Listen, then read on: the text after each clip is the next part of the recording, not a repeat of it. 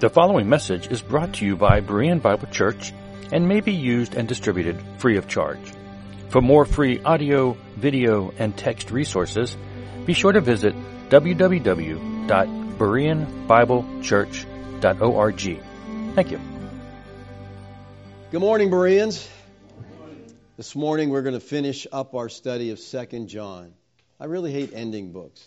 I don't like ending them, I don't like starting them. I like being in the middle somewhere. uh, but let me remind you that this brief little letter was written for a twofold purpose. Number one, he wanted to remind the readers that they needed to love one another, something they had heard from the very beginning.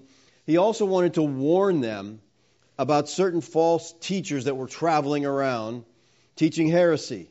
Now, in the first six verses, John talks about love. And what we have seen, and this is an important principle that I need you to get, you can only truly love God or your fellow man as you do it in obedience to the Word of God. In other words, we know that the Bible tells us to love one another. How do we do that? Well, the New Testament lays it out.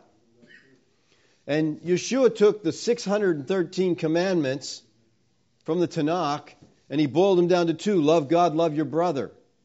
How do we do that? Well, again, the New Testament tells us. You say, well, I don't know if I love that person or not. Well, can you forgive them? Because the Bible commands us to forgive each other. And if you love them, you can forgive them. That's an act of love. If you love them, you will be kind to them. Be kind one to another, the scripture says. So that's how we know what love is. That's how we know if we love God. God says that we're to be imitators of Him. So guess what? If you love Him, that's a command. Imitate Him. That's how we know we're loving one another. So then we have to know the Word of God if we can love one another. If you don't know the Word of God, you don't know how you're supposed to love your brother or how you're supposed to love God. Now, as we come to verse 7, John's attention is drawn to the dangers presented to the church through the teaching of false doctrine to those he calls deceivers and antichrist. Pretty strong language. 2 John 1 7 through 9 says, For many deceivers have gone out into the world. Those who do not confess the coming of Yeshua the Christ in the flesh. Such a one is a deceiver and an antichrist. Watch yourselves so that you do not lose what you have worked for, but may win a full reward. Everyone who goes on ahead and does not abide in the teaching of Christ does not have God. Whoever abides in the teaching has both the Father and the Son. Now, the common error of the deceivers and the Antichrist was Christological. They denied the coming of Yeshua the Christ in the flesh. All right, this is a current heresy that's going on today, too, people. All right, this is not just something 2,000 years old. They were denying the incarnation, they were denying the hypostatic union, they were denying the theanthropic person. So we spent some time last week talking about the hypostatic union. I guess the last couple of weeks we've kind of talked about it. Hopefully, you got an understanding of that. John tells his readers to watch themselves so that they may win a full reward. Basically, he's telling them to get involved in false doctrine could cost you your reward. He's not talking about salvation here, he's talking about future rewards. Now, the words goes on ahead here in verse 9 are from the Greek proago, which means to go further than what is right, to go beyond what is taught. John says, Everyone who goes on ahead and does not abide in the teaching of Christ does not have God. Now, a lot of commentators will tell you here that, well, he says he doesn't have God, that means you're not a Christian, you don't know God. That's not how John uses this term. And that's very important that you're familiar with Johannine literature so you know what he is saying here. To John, for John, to know God here, does not have God here, is synonymous with knowing God.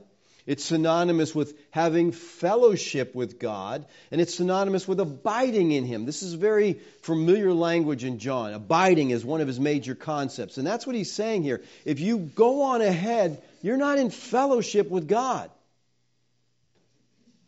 Remember, John's writing to believers. What John is conveying here is that whoever goes on ahead is not abiding in Christ. He is therefore not walking in the light. He does not have that fellowship relationship with the Father. Because when you embrace heresy, you necessarily abandon the close fellowship with the Father and Son. Orthodoxy is not just a matter of holding a biblical truth, it's also about walking in obedience. You know, we need to constantly be on guard against false teaching. Be cautious about what you hear. Be a Berean. And everything that you hear taught, you have to take to the Word of God to see does it line up with the Word of God. False teachers don't come up and come up with some crazy stuff out of the blue that, you know, nowhere in the Word of God it says anything about this. They, they base what they teach on scriptures, and they'll have certain scriptures that they use to try to back it up. You've got to go to the Word of God, you've got to examine the context. Because to fall into false teaching, John says, is to lose your reward. Now, this morning, we pick up our study in verse 10. And in these final verses, John is continuing his warning to the church. And let me just give you a warning right now. This might be too severe for some people. Okay? Depending on your personality, what I have to say this morning might be too strong. But I just want you to understand, I didn't make this stuff up. John is saying this. So if you have an issue, take it up with John, okay? Take it up with God, all right? The church that John is writing to was loving. The church was hospitable. So John writes to establish the limits of loving. Huh? There's limits to your love. That's what John is saying here. They are to love within the confines of truth. John, who's the disciple of love, has just emphasized the need for them to love one another in verse 5.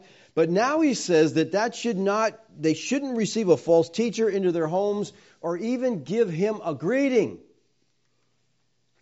If anyone comes to you and does not bring this teaching, do not receive him into your homes or give him a greeting. Now, if here this is a first class conditional sentence which assumes reality for the sake of argument. In other words, he's assuming this has already happened. Since people are coming to you and bringing not this teaching, so he's assuming that this is going on. Since we could translate that as sense there. He says, if anyone comes to you and does not bring this teaching, what teaching? Well, it's the teaching that he introduced in verse 9 the teaching of Christ the teaching that Christ gave, the teaching that was about Christ, the stuff concerning his person and his work. Now, we don't need to argue over whether the Greek subjective or objective genitive is used here because they're both true. It's a teaching about Christ and it's a teaching Christ gave. We can take them both, there's no problem there. The truth about Christ is taught by Christ. So it's the teaching that they have heard from Christ or about Christ from the very beginning. That's the teaching. So if somebody comes along and teaches something different than what Christ has taught, he says, don't receive them into your house. This is a present active imperative with the negative particle, which often implies the stopping of an act already in progress. So we could translate this stop receiving them into your house. This was probably going on in the church. Remember, this, these people are hospitable. That's their culture. Strangers are coming in and they want to be hospitable. Now, what he says here, do not receive him into your house, can be taken two different ways. It could be a prohibition against showing hospitality to the traveling representatives of these false teachers. The provision of hospitality for itinerant Christians was very important in the early days of the church. We talked about this earlier in the very beginning of the study. In the culture of John's day, you know, the inns were not a good place to stay. They were basically brothels, so people would take each other in and they'd minister to one another. In John's day, philosophers and teachers relied on the people to whom they spoke for financial assistance and for lodging. They took care of them. Look at Acts 21 7. When we had finished the voyage from Tyre, we arrived at Ptolemais, and we greeted the brethren and stayed with them one day. So people are taking Paul in and they're ministering to him, they're taking care of him. Now, Dr. Colin Kruse, talking about hospitality, writes this. He says, according to the norms of hospitality, the host was not only giving the guests food and lodging, but also providing patronage. gathering the rest of the community, and that guest was a worthy person. So the idea here is if you're bringing someone into your home and you're providing hospitality, you are literally changing that stranger's status from being under suspicion as an outsider to being a trusted guest. Oh, you've taken them in, you're giving them they must be trust they're a person we can trust then. Bruce J. Malina, he provides a very helpful description of the nature of hospitality in the Mediterranean world. He says, Hospitality might be defined as the process by means which an outsider's status is changed from stranger to guest. Hospitality, then, is not something a person provides for a family or friends, but for strangers. That's literally what the word hospitality means loving strangers. Okay? They need such hospitality, for otherwise they would be treated as non human because they are potentially a threat to the community. Strangers had no standing in law or custom, and therefore they needed a patron in the community they were visiting. There was no universal brotherhood in the ancient Mediterranean world. So John is instructing his readers to refuse to help the false teachers by showing them hospitality. Now, how does that square with what the writer of Hebrews writes in Hebrews 13 1 and 2? He says, Let brotherly love continue. Do not neglect to show hospitality to strangers, for thereby some have entertained angels unaware. Now, because he begins with talking about loving brothers and sisters in verse 1, and he's talking about loving them in verse 3, when he talks about strangers here in verse 2, he's probably talking about strangers in the family of God people who are unfamiliar to those in the particular fellowship of believers. You know, welcome them, love them, even though they're strangers. The words show hospitality are one word in the Greek, it's philoxenia, and it means stranger. All right, well, love, first of all, love, philos means love, and xenos means stranger. So it's a love of strangers. That's what that word means. So that's what hospitality means, loving strangers.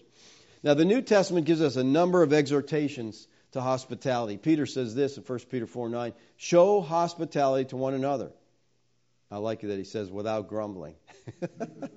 yeah, I got them in my house. Yeah, they're eating our food. Yeah, I'm taking care. You know, do it. Just, just do it. Love them. Don't do it grumbling. All right. So how do we balance this with what John is saying? Well, we have to understand John is warning against false teachers if they're teaching false doctrine, you're not to show them hospitality. Because again, this hospitality is going to say to the community, they're okay. Brought them in, they're good people. You can listen to them. He says, don't receive them into your house. So, as I said, this could be translated in two ways. It could be a prohibition against showing hospitality. Others see it to be taken as a means of receiving uh, itinerant preachers into the assembly or into the house church. So, in other words, don't let an itinerant preacher come in and speak at your house church if they're going to be spewing out false doctrine. So, in this case, John was saying the opponents don't give them an opportunity to teach in your church, which, all right.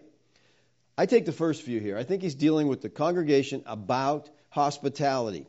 Because prohibition, a prohibition against hospitality to false teachers doesn't make a lot of sense to me because the church was led by elders, and that was the elders' job to make sure that false teaching wasn't brought into that church, especially to let someone have a pulpit, to let somebody have a standing to teach. Paul writes in 1 Timothy 3 2, therefore, an overseer. Now, overseer, elder, pastor, they're synonymous terms. Must be above reproach, the husband of one wife, sober minded self controlled, respectable, hospitable, able to teach.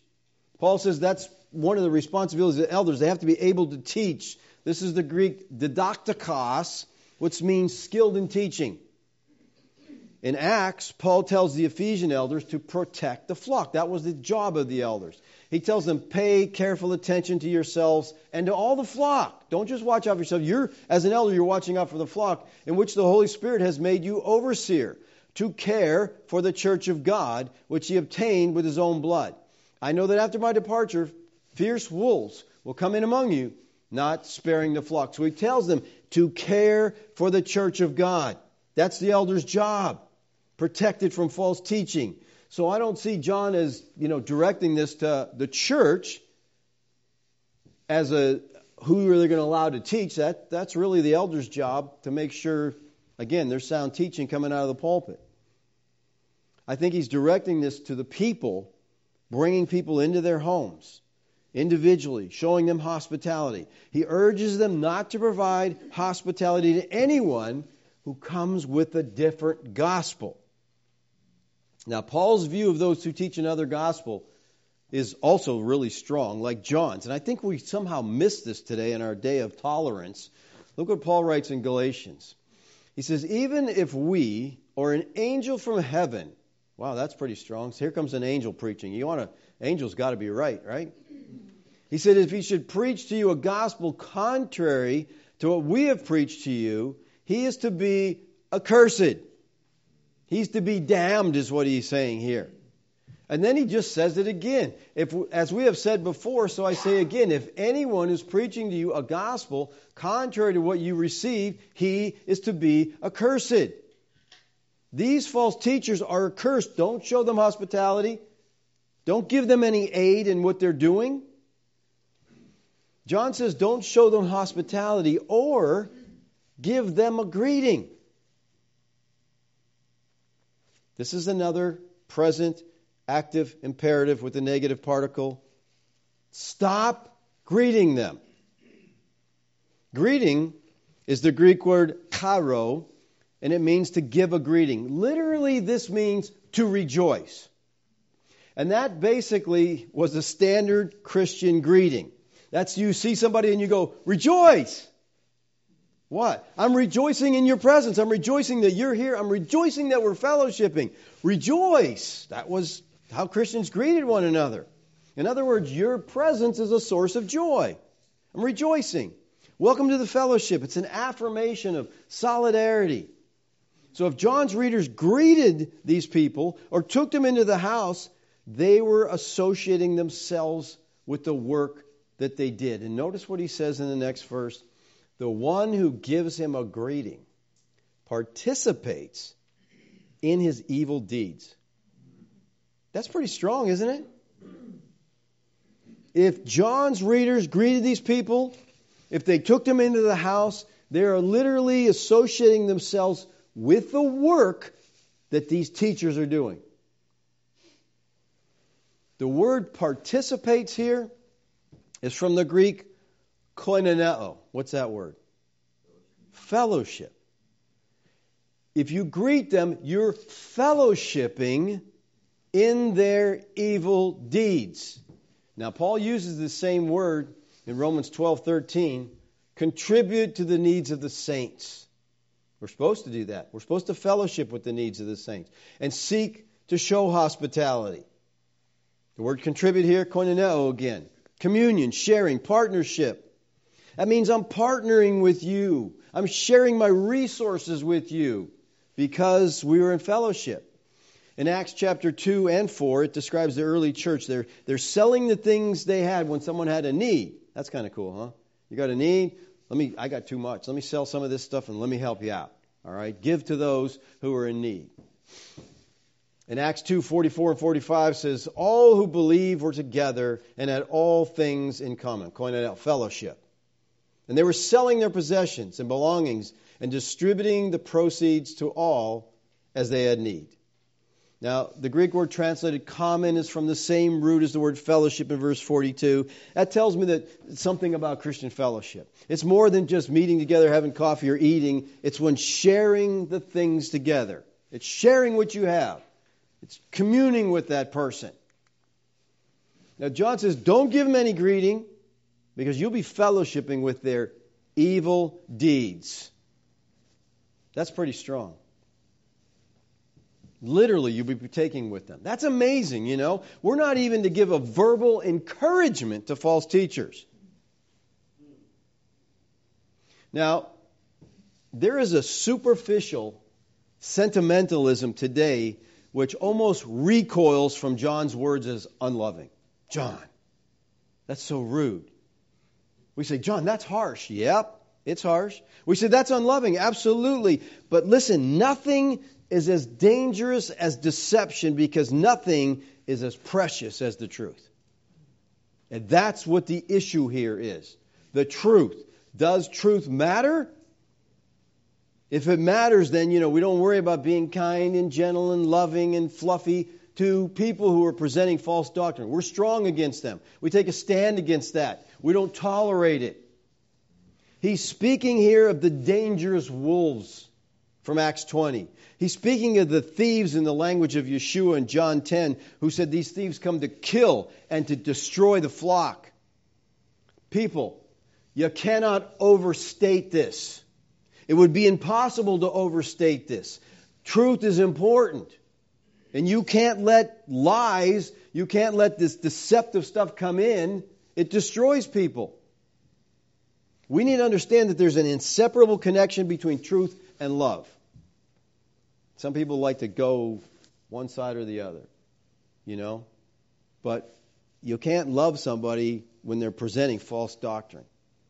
If a false teacher is actively involved in deceiving the people about the truth, then we're not acting in love to do anything to encourage them or to help them in their evil deeds. I think Plummer's comment here is appropriate. He says this Charity has its limits. It must not be shown to one man in such a way as to do grievous harm to others. You understand? He's talking about false teaching here, okay? So if you you got a false teacher and you're you're going along with him, you're fellowshipping with him, you're offering him greetings and encouragement and showing hospitality, you're hurting people because they're presenting their false doctrine. He says, still less must it be shown in such a way as to do more harm than good to the recipient of it. In other words, you're not helping him either by going along with this false doctrine. John is saying that the only grounds for Christian fellowship is truth. That's what we fellowship around. That's what we rally around. He's also telling us love has its limits. Notice what Paul said in Philippians 1 9. He says, My prayer that your love may abound more and more. Then he says this, with knowledge and all discernment. The word discernment here, aisthesis, it means, hang on to this, discernment. Okay? It's only used here, but he says first you have knowledge and then aisthesis. See, people who don't know doctrine don't have discernment. They don't know if it's right or wrong. It has to do with practical application of knowledge of the Word of God. So your love is controlled by your theology and your insight into the application of that theology. John Stott writes this If John's instruction still seems harsh, it is perhaps because his concern for glory of the Son and the good of men's souls is greater than ours. So he's basically saying, hey, look, if what John says bother you, maybe you're concerned about the wrong things. It's not God's glory. And because the tolerance on which we pride ourselves is in reality an indifference to truth. True love is not embracing false teachers concerning the person and work of Christ. That's not Christian love. We stand against that stuff. You know, have you ever read any of the reformers' writings? You ever read any debates they have? You would think they're not very nice to each other.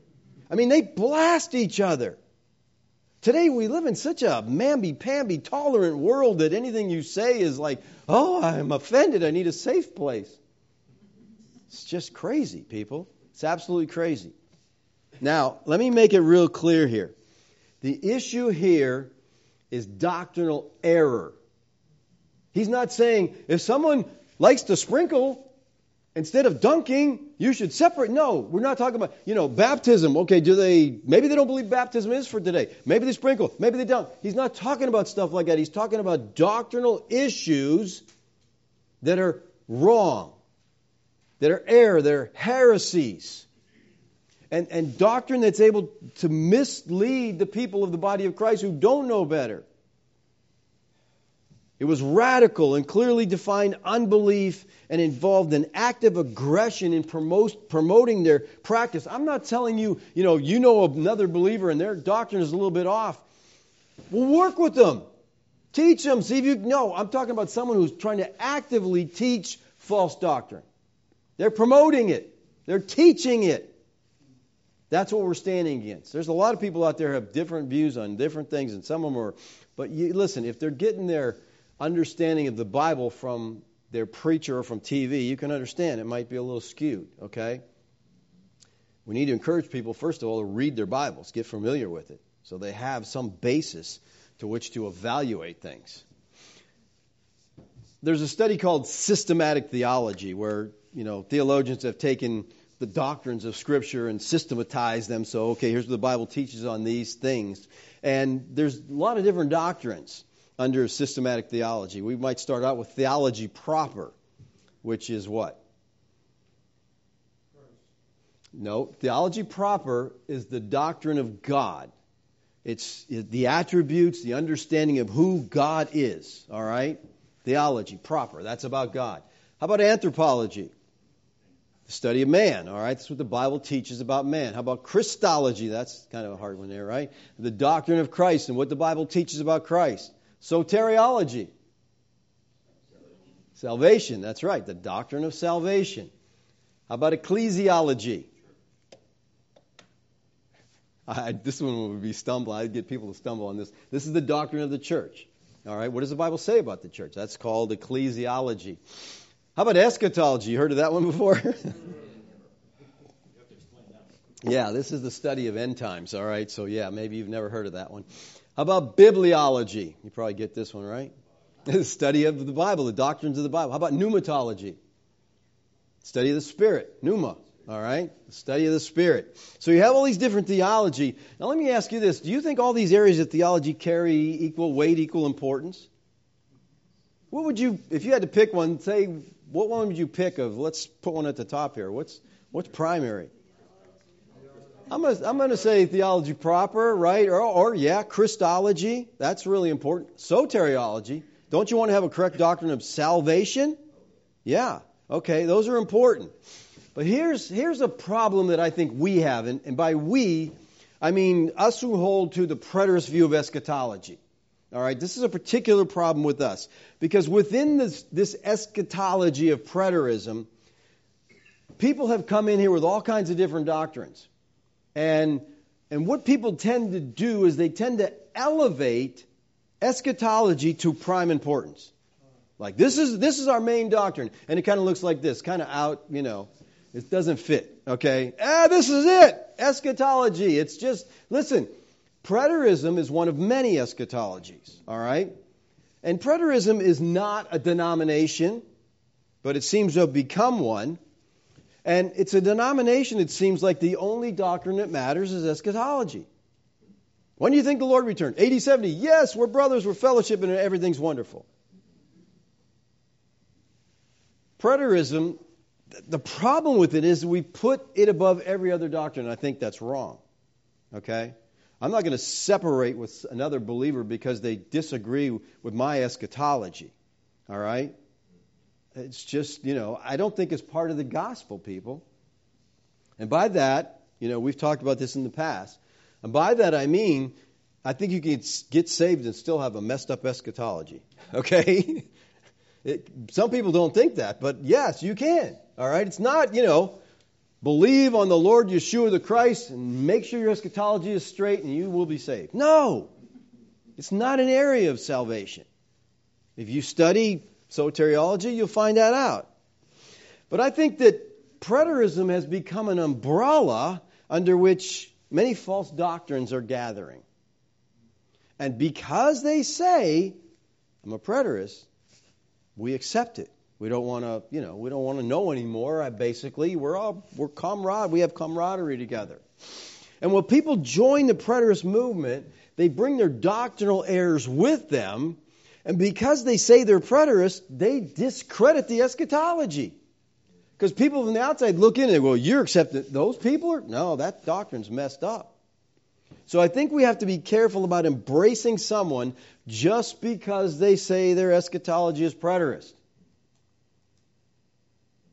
We can't line up and associate with people based strictly on their eschatology. There's just too many other important doctrines. All right? So we need to know a little more. Well, so what I want to do is, in our remaining time this morning, I want to look at some of the false doctrines that I see gathering under the, this huge tree of preterism. And as we look at these false doctrines, I want you to keep John's words in mind. Do not receive him into your house or give him a greeting. Again, this is Bible. This is John writing under inspiration. This is how he says to deal with false doctrine. And I know this is hard for some people because they're like, oh, I just, we just love them. Well, you're loving false doctrine. And that's not a good thing. Let's start with universalism. This is big within the preterist movement, all right? Universalism, the teaching that God, through the atonement of Yeshua, will ultimately bring reconciliation between himself and all people throughout history. You understand what that's saying? Everybody is going to be saved. Everybody. Okay? That's universalism. And basically, this is going to happen regardless of whether they trust in or reject Christ as their Savior or not. Doesn't matter. Uh, former Mars Hill pastor Rob Bell, any of you heard of Rob Bell? Yeah, he ignited a theological controversy over universalism. He wrote a book called Love Wins. Wow, who wouldn't like that, right? Love wins. Well, the gist of Bell's book is this every sinner, every sinner will turn to God and realize he has already been reconciled to God in this life or in the next. In the end, love wins. Cool, right? Everybody gets saved. Even if you don't die saved, you get saved later. So everybody's good. It's going to work out. Now listen, the basic presupposition of universalism is that God's nature is love and he loves everybody. I see universalism as the logical outcome of Arminianism. Because Arminianism says God loves everybody. Well, if he loves everybody, he's obviously going to save everybody. That would only make sense, right?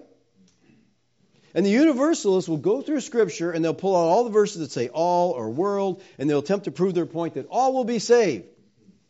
One universalist writes this Belief is not a requirement to be returned back to God in spirit when you die. So you don't need to believe. He says, belief is the thing that gives us joy right now, knowing that it has been accomplished, that the works of the devil have been undone, and Jesus is the Savior of the world. So having faith doesn't save you, faith just gives you joy, because now you know you're saved. Listen, the Bible doesn't say that those who believe on the Lord will have joy. It says they'll have eternal life. So not to believe is to not have eternal life. John 3 36. He who is believing in the Son hath life, age, during. Who has it? The one believing.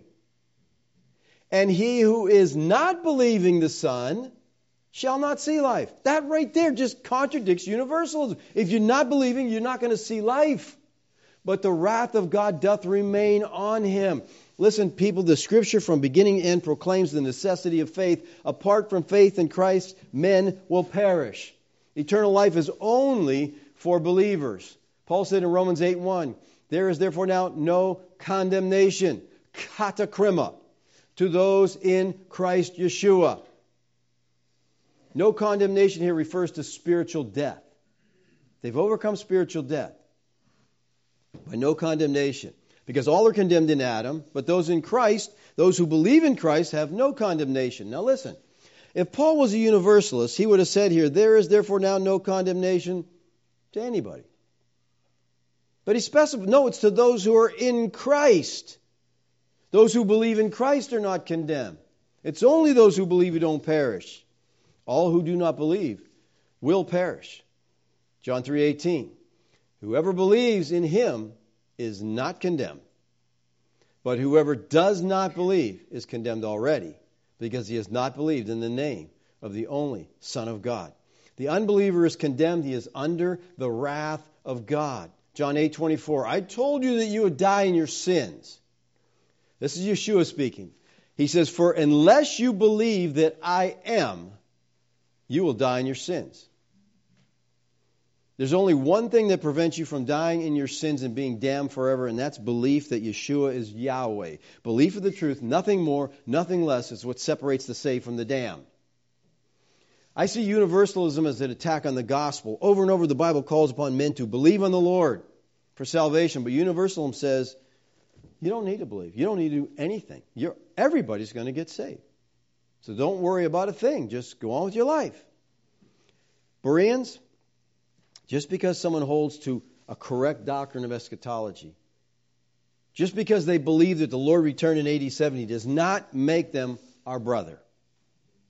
It does not make them a Christian at all. Much more important than the doctrine of eschatology is the doctrine of soteriology. How is a person saved? And the Bible teaches we are saved by faith. So, yeah, it's a great doctrine. Is love wins, love everybody. You forget about truth, forget about the Bible, throw out all that, and just, you know.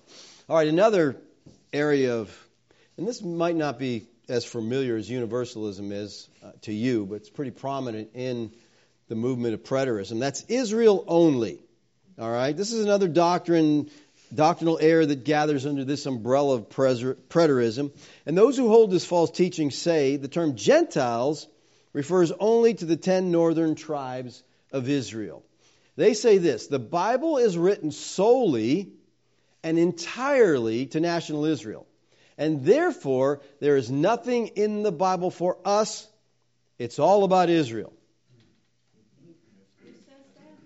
Israel only. That's the now listen, here's the interesting thing. Israel only is made up of white people who white Europeans, they say this is where Israel only comes. They're, they're descendants of white Europeans, they're Israel only. There's another group who says black Africans are Israel only, and it's only them. I'm pretty sure one of them's wrong. Matter of fact, I'm pretty sure both of them are wrong. Okay, but it's just funny. I mean, you, you've got the black people out there saying we're Israel only. And I think, to tell you the truth, they're a little closer to the original birthplace, okay, and the original color than the white Europeans. All right? But they're just saying it's just us. We're the only ones. You got to be of Israel. All right? They believe and they teach that everything ended in AD 70. And I mean everything, which includes salvation ended, sin ended, spiritual death, the church ended, the law of Christ ended. And if you believe this is true, why do you even bother reading the Bible? I mean, once you learn that none of it applies to you, including salvation, why wouldn't you just throw it out and go on with your miserable life? And I'm not trying to be rude, but by miserable life, I mean if you don't believe the teaching of the Bible, your life is going to be miserable. All right? I believe that Yahweh has always had a plan for Gentiles. This is just basic, people, especially if you believe in the divine council viewpoint. All right? You understand that God was dealing with the world as a whole, and at one point in time, he got tired of it, and he said, Look, you people don't listen to anything I tell you. You're a bunch of disobedient little wretches. I'm done with you. And he just cut off the world, cut them all off, said, Listen, these gods here, will be your gods. I'm going to start over. And he called Abraham, and he got Israel. But as, he, as soon as he called Israel, he told them, You're going to be a blessing to the Gentiles, to the people who aren't you. So it's just, it's kind of a foolish, crazy thing. But God loves the Gentiles, always has, has promised from the very beginning that he would go back and call the Gentiles. And the Bible is relevant to us today. Now, the Israel only people are right when they say that the term nations or Gentiles is used of the northern kingdom of Israel. Let me make this clear. The northern kingdom of Israel is included in the term nations or Gentiles, but it's not exclusive of that. And that's what they want to try to make it. It's exclusive. The Greek term ethnos can be used of the ten northern tribes. At times, it is used of them. They're called goy or ethnos. But these terms are not exclusive to the northern kingdom of Israel. For example, in Mark 10:33, saying, "See, we are going up to Jerusalem, and the Son of Man will be delivered over the chief priests and the scribes, and they will condemn him to death and deliver him over to the ethnos. Who are the ethnos here? Is, he, is, he, is Christ being turned over to the Jews? No, these are Gentiles that are killing him, all right? These are Romans. These are non-Israelites. In Acts 4:27, for truly in this city there were gathered together against your holy servant Yeshua, whom you anointed, both Herod and Pontius Pilate, along with the Gentiles and the people of Israel. So here Gentiles are a distinct group from Israel. Ethnos is non-Israelites. Acts 9:15 but the Lord said to him, Go, for he is a chosen instrument of mine to carry my name before the Gentiles and kings and the children of Israel. Again, he, Paul is taking his message to Gentiles, ethnos, and to the children of Israel. Let me just throw this in here. Each one of these topics that I'm hitting on, I've got full messages on these topics. So if you need more, go on our website, go to the search engine, type in Israel only, in quotations, and it'll pull up all the messages I talked about Israel on universalism. Same way, I've done many messages on universalism just on that subject. So I'm just hitting highlights here. You want to dig deeper, and I encourage you to do that. Go to the website. So the body of Christ is made up of regathered 12 tribes of Israel, non Israelites who have been called by Yahweh and trusted Him. The term Gentiles is far more expansive than the IO people want to claim. And those who hold to this Israel only false doctrine, as I said, they're cessationists. They believe everything ended in AD 70. They take the principle of audience relevance to a place that none of the Bible, none of it applies to us today.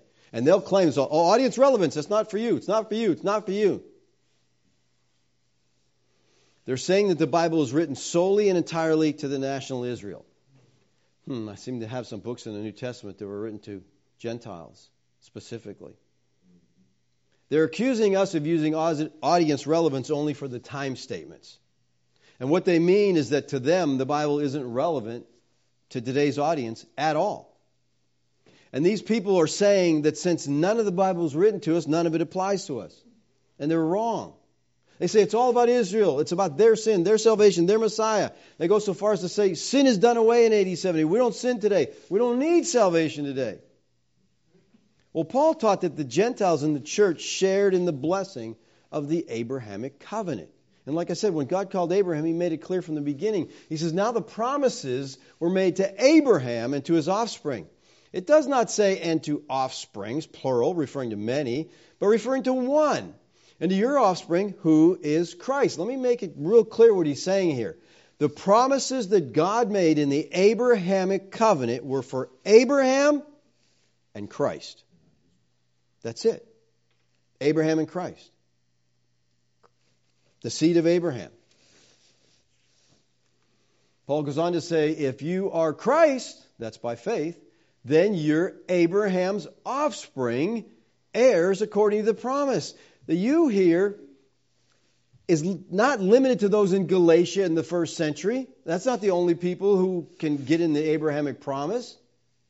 If by faith you belong to Christ, you're Abraham's seed and you're heir of the promise. It doesn't matter whose blood you have in your veins, it's whose faith you have in your heart. Again, God always intended to call the Gentiles back when he did away with them. And that's, I think, pretty clear. All right, another doctrinal error that gathers under the umbrella, and this is a big one it's baptismal regeneration.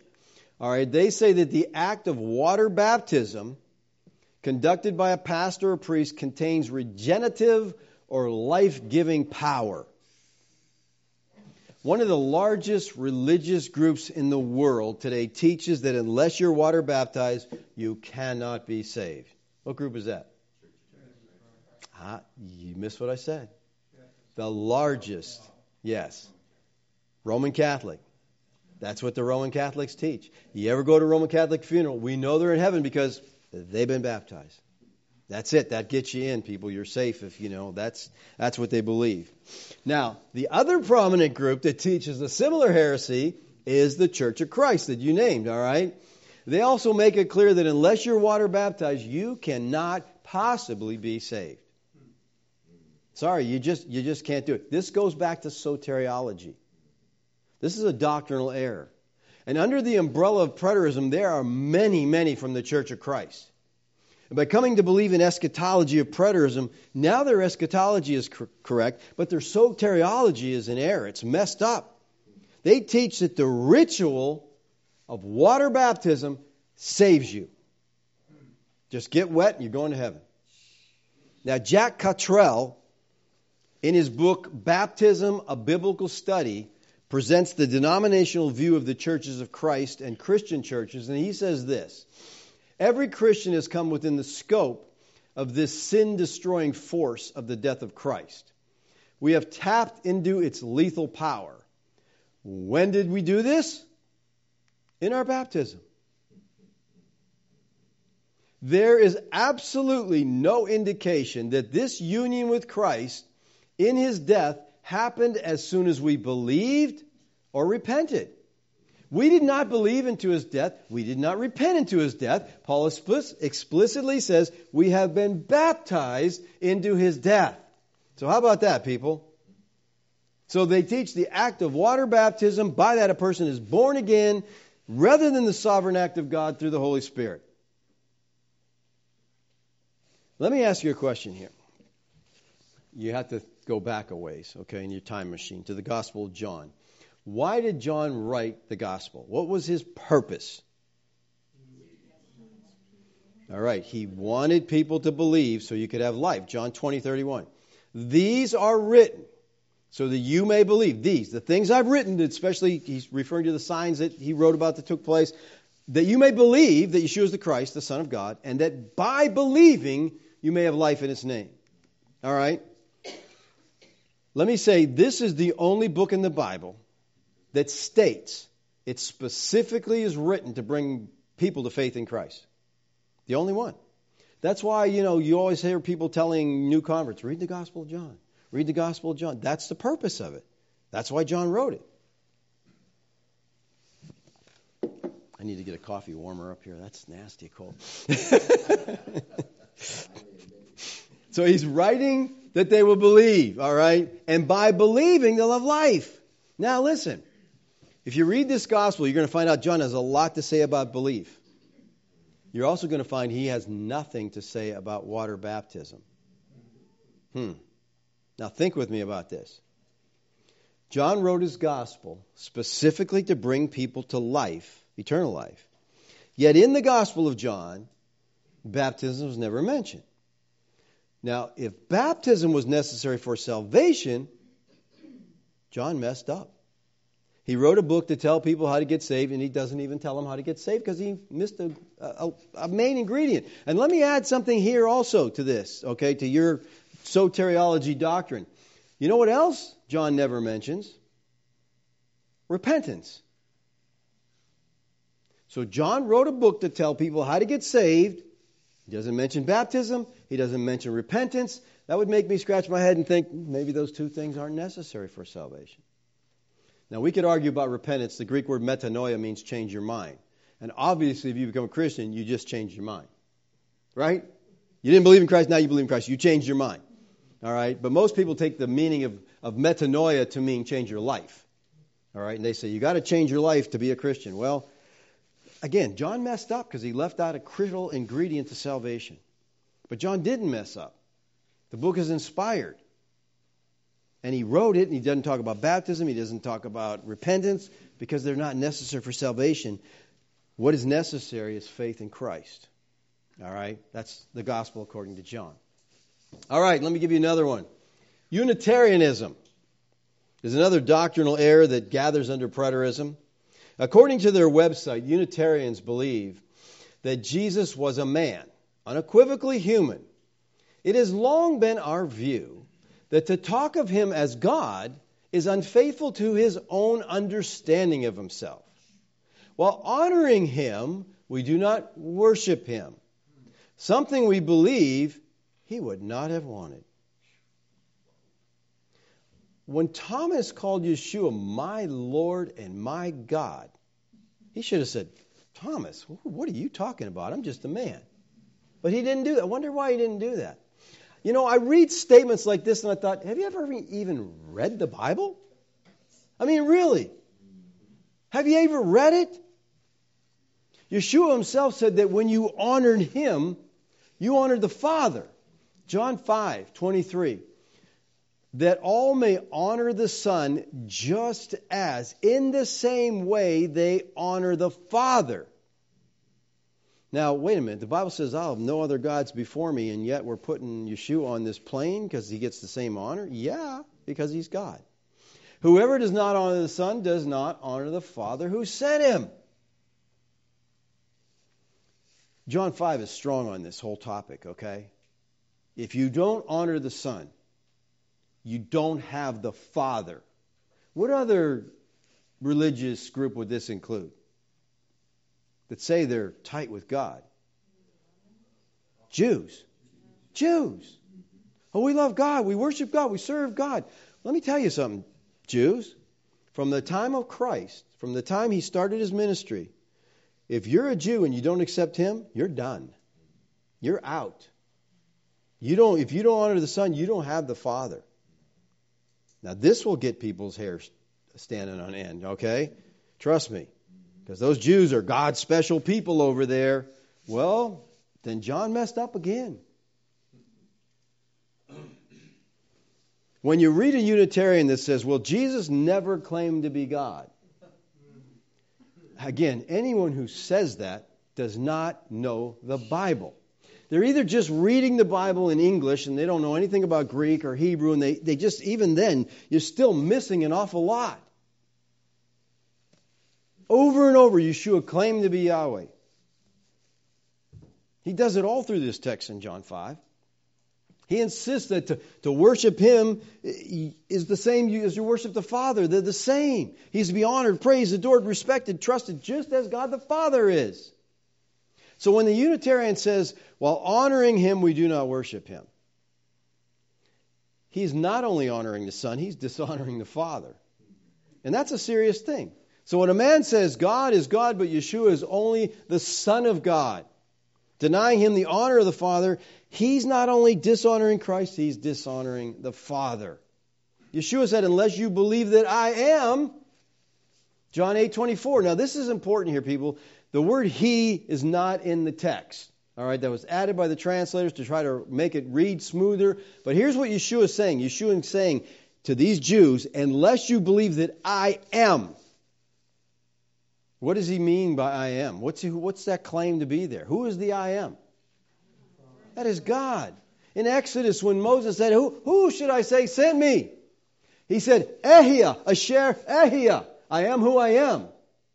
This is what Yeshua is saying. Unless you believe that I am God, you're dying your sins. John uses the I am all through this text. I mean, it's just, this is powerful stuff, people, but people just miss this stuff. I don't know how. No one can know God who does not know his Son. And conversely, no one can honor and praise the Father who does not honor and praise the Son. Anyone who says they worship God, but they deny the deity of Christ, they don't have the Father or the Son. And this would include Muslims, Jews, Mormons, Jehovah's Witnesses, and Unitarians. All those groups. They deny the deity of Christ. And that's pretty strong stuff, people. Because unless He's God, you're dead in your sins. Now, just because these people who are in this group hold to a preterist view of eschatology doesn't mean they're our brothers. We need to heed John's words about these false teachers. He says, If anyone comes to you and he does not bring this teaching, the teaching the Bible lays out about Christ, don't receive him into your house.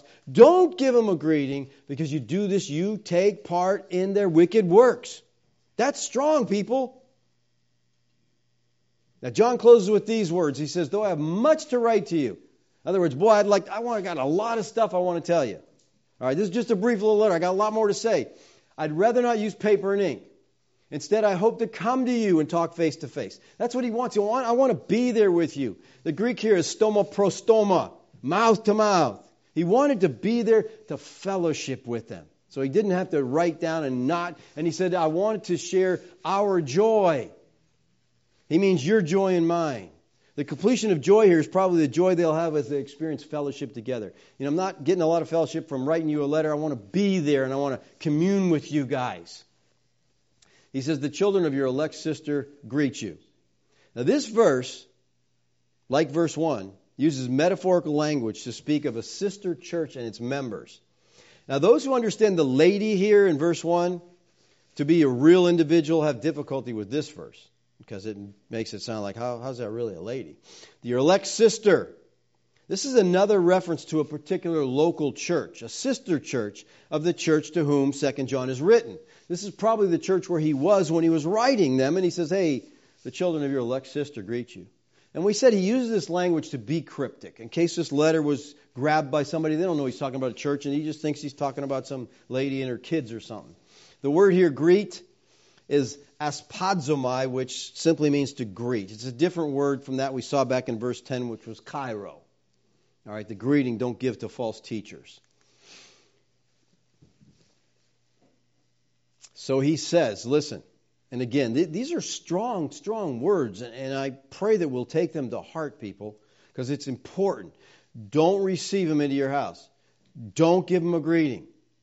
I know so many preterists who are accepting these false teachers who are teaching universalism, Israel only, Unitarianism, you know, baptism. They're teaching all these things, and the preterists are just running to them. Oh, they're great teachers.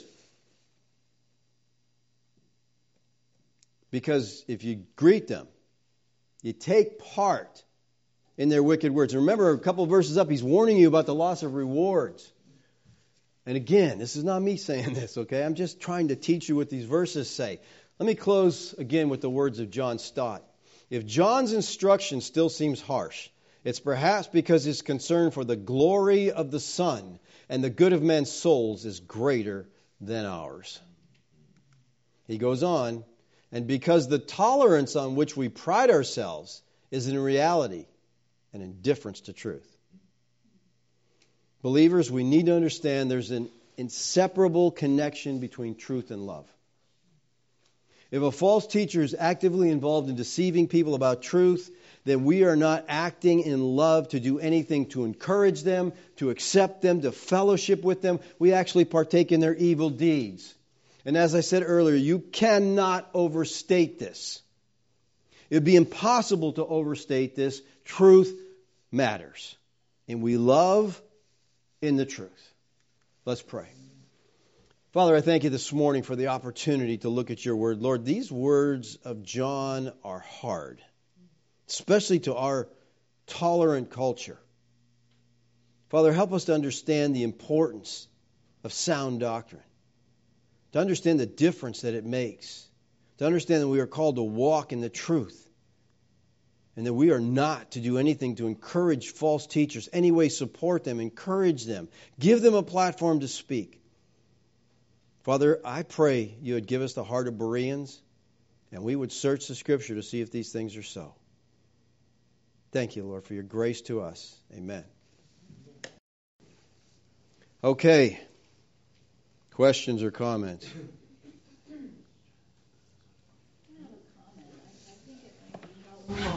Um, to know that in that time culture, their greeting was not a "Hey, how you doing?" It was a long, drawn-out process. So it's not like you can't say hi, but you didn't go okay. through the whole. Right. Shan brought up the fact it's not that you can't say hi to these false teachers, you know. Uh, but if I could read you some of the writings of Polycarp when Cerinthus came into a public bath that he was in, he got up and he screamed and ran out of the place. You know, the son of Satan is here, and he left. you know, they didn't they didn't treat false doctrine nicely. They weren't kind to false doctrine then. But yeah, that's not it's not saying don't say hi to this person, but it's saying you, you give them a greeting. Again, the greeting is rejoice. I get to be with you. No, you, you're not. You don't want to rejoice. What they're doing is wrong. Now, they'll obviously try to defend what they're doing. David? I guess it would mean for us today the whole idea of fellowshipping with them. You know, not that you couldn't be cordial with them or you got to be rude to them, but you're fellowshipping with them and Again, I, and I would agree. I, I think that you know this is definitely deals with fellowship. You know, we're going out to have a meal, or we're going to have them in and have them speak, or we're going to just hang out with them. No, okay. You're partaking in their evil deeds. You got to be careful here. We don't want to do anything to spread or encourage false doctrine. Zoe, you got a question? Um, you said that, I think I'm, if I'm putting this correctly, you said that you don't think that baptism is necessary. You, what about holy water? What about holy water? For what? Like, I don't know. I don't think water is holy. That's Okay. what I'm asking. Yeah, there's no, again, there's nothing in the Bible about holy water. This is a Catholic tradition. They somehow take water out of the faucet, they bless it, and it becomes holy. And then you can you can sprinkle it on demon, and they'll scream and yell. I guess I, you know, that's it's a non-biblical thing. And you know, I didn't say I didn't believe baptism was necessary, although I don't. but I didn't say that. But uh, but I think you know I'm just talking. There's different modes of baptism. Some don't believe it's for today. Some believe it should be immersion. Some believe it should be sprinkling. That's not that's a non-issue. That's not we're gonna not fight over something like that. At least I'm not gonna. Okay. I mean, well, there's some issues. There's some fundamentals of the faith that we have to hang to, and there's others that you know they're up for discussion. Jeff. I'm curious, so the, the, the- the ancient Jewish people and the hospitality, and once you were invited in, you were considered okay. But how does that guy that invites you in know whether you're okay or not? This is, oh, they, oh, he got beat up, I guess we don't like this guy. I mean, how, who takes the first step in bringing strangers in to see if they're okay? I, I know. I don't. I don't understand that. I mean, there's so much. There's so many warnings, you know, against this, but yet on the other side, it was just a big thing to take somebody in. You know, that was. And again, we we did this in the first message. I believe it was when we went into Second John about hospitality. And I gave you some illustrations of little. You know, the guys are saying, "Here, take my daughters." You know, just don't take my guests. You know, I'm like, I'd be doggone. Here's the guests. You know. I don't like this guy anyway, you know, but no. So you see the extremes of it, and I don't know how they made a distinction. I don't know if they vetted people before bringing them in, but you know these teachings that I've read about, they're they're saying, you know, this is patronage. Once you say, you know, we we taken this guy and his he's okay, he's a good guy. I, don't know the laws or how they work that out. Stanley. Uh, uh, let's see. Okay. Uh, partway through my tour, you know, in Australia, we basically you meet the chaplain when you first get there. He was Protestant. He seemed okay, and then after that, I think it was the Church of Christ, and they were a musical group, but they were going to be invited into church. And we didn't think that was right. They, we had a lady elder. She went to the chaplain, and That's we a found problem. out he was the one who invited him. So we we basically left after that. Well, see, that's what happens. When you're talking the military, there's so many rules there. You know, it's hard to find a chaplain that loves the Lord because they're under so many different rules. And I understand that. When I was in the military, we actually found a good church for a little while anyway until they switch. You know, they have to rotate them in and out. But mm-hmm. Again, that, that those are issues. You have to take a stand. Okay, are we going along with this? And what are we saying? You know, are we saying we agree with their doctrine and you know whatever? Okay, so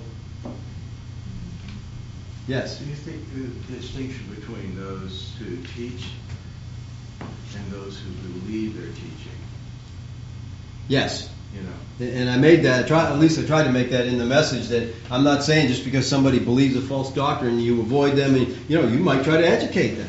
I'm talking about a false teacher. This person is known, they're teaching others, they're pushing, or they're pushing a doctrine. No, we stop there. No, no, that's garbage. We don't, we're not putting up with that stuff, okay? When it's deliberately Yeah, because they're, I mean, let me tell you something, people. Most Christians are a little whacked in some area, okay, because they just haven't been educated. All right, really, they haven't, they haven't been educated. You know, we might have some good. Well, that was one of the things I kind of struggled with when I first started studying preterism. You know, the church we were going to, of course, was dispensational. And it's like, you agree with the more important things, like soteriology and whatnot, but how long do you sit under that for that and still take in the constant Jesus is coming soon mm-hmm. language? Right. You know, it, it gets frustrating after a while. You know that even that even though that's not a essential doctrine per se, it's It alters a lot of the essential doctrines in there. well, yeah, That you know, and it just problem. it becomes frustrating after a while. You know that even though they got their soteriology right and Christology and, and everything. You know, having that thing wrong.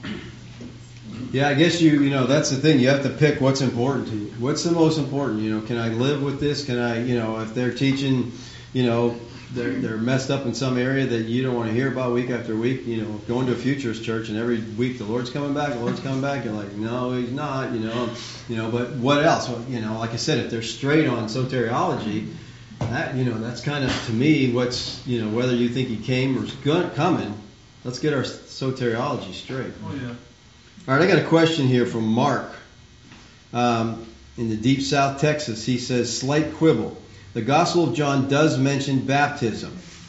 No, it does not. Yes, it does. No, it does But not. not in that reference, but I know what you're saying. It mentions baptize.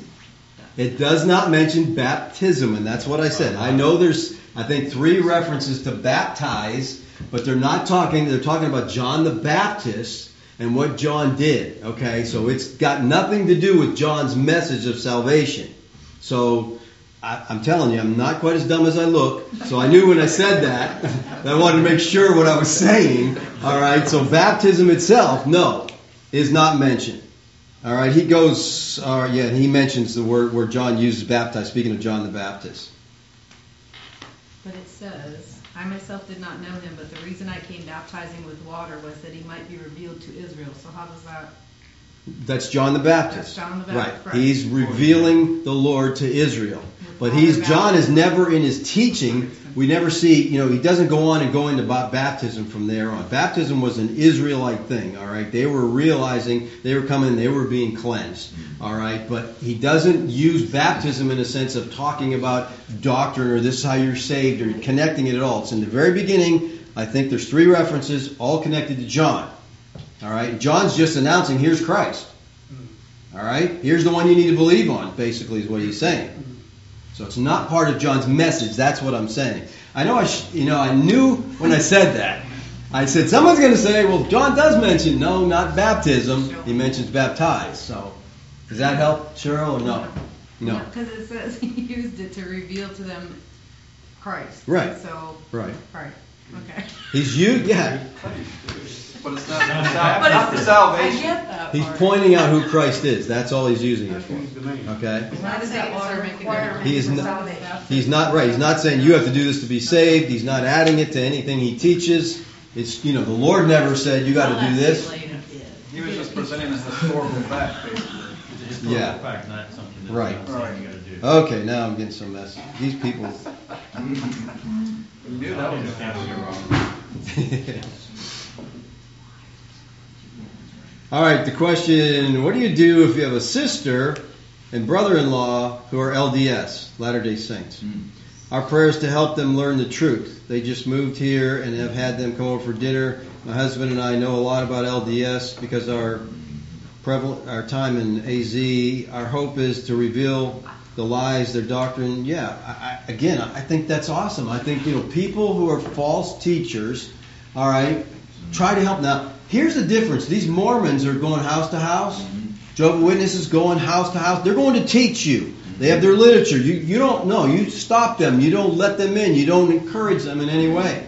All right. But you have, you know someone's involved in this. If they'll sit down with you and talk the Bible, yes, absolutely. I'd sit down with Satan and talk Scripture if you would be open to it. Okay. Uh, again, we got to make a distinction of false teachers that are trying to press their doctrine, and others who are just in false doctrine, and that's a big difference. Um, after AD 70, were all the fallen angels and watchers judged and condemned to the lake of fire? Where does that come Yeah, I'm not sure how this came in the message, just kind of thrown in there. What are demons then? Um, okay, I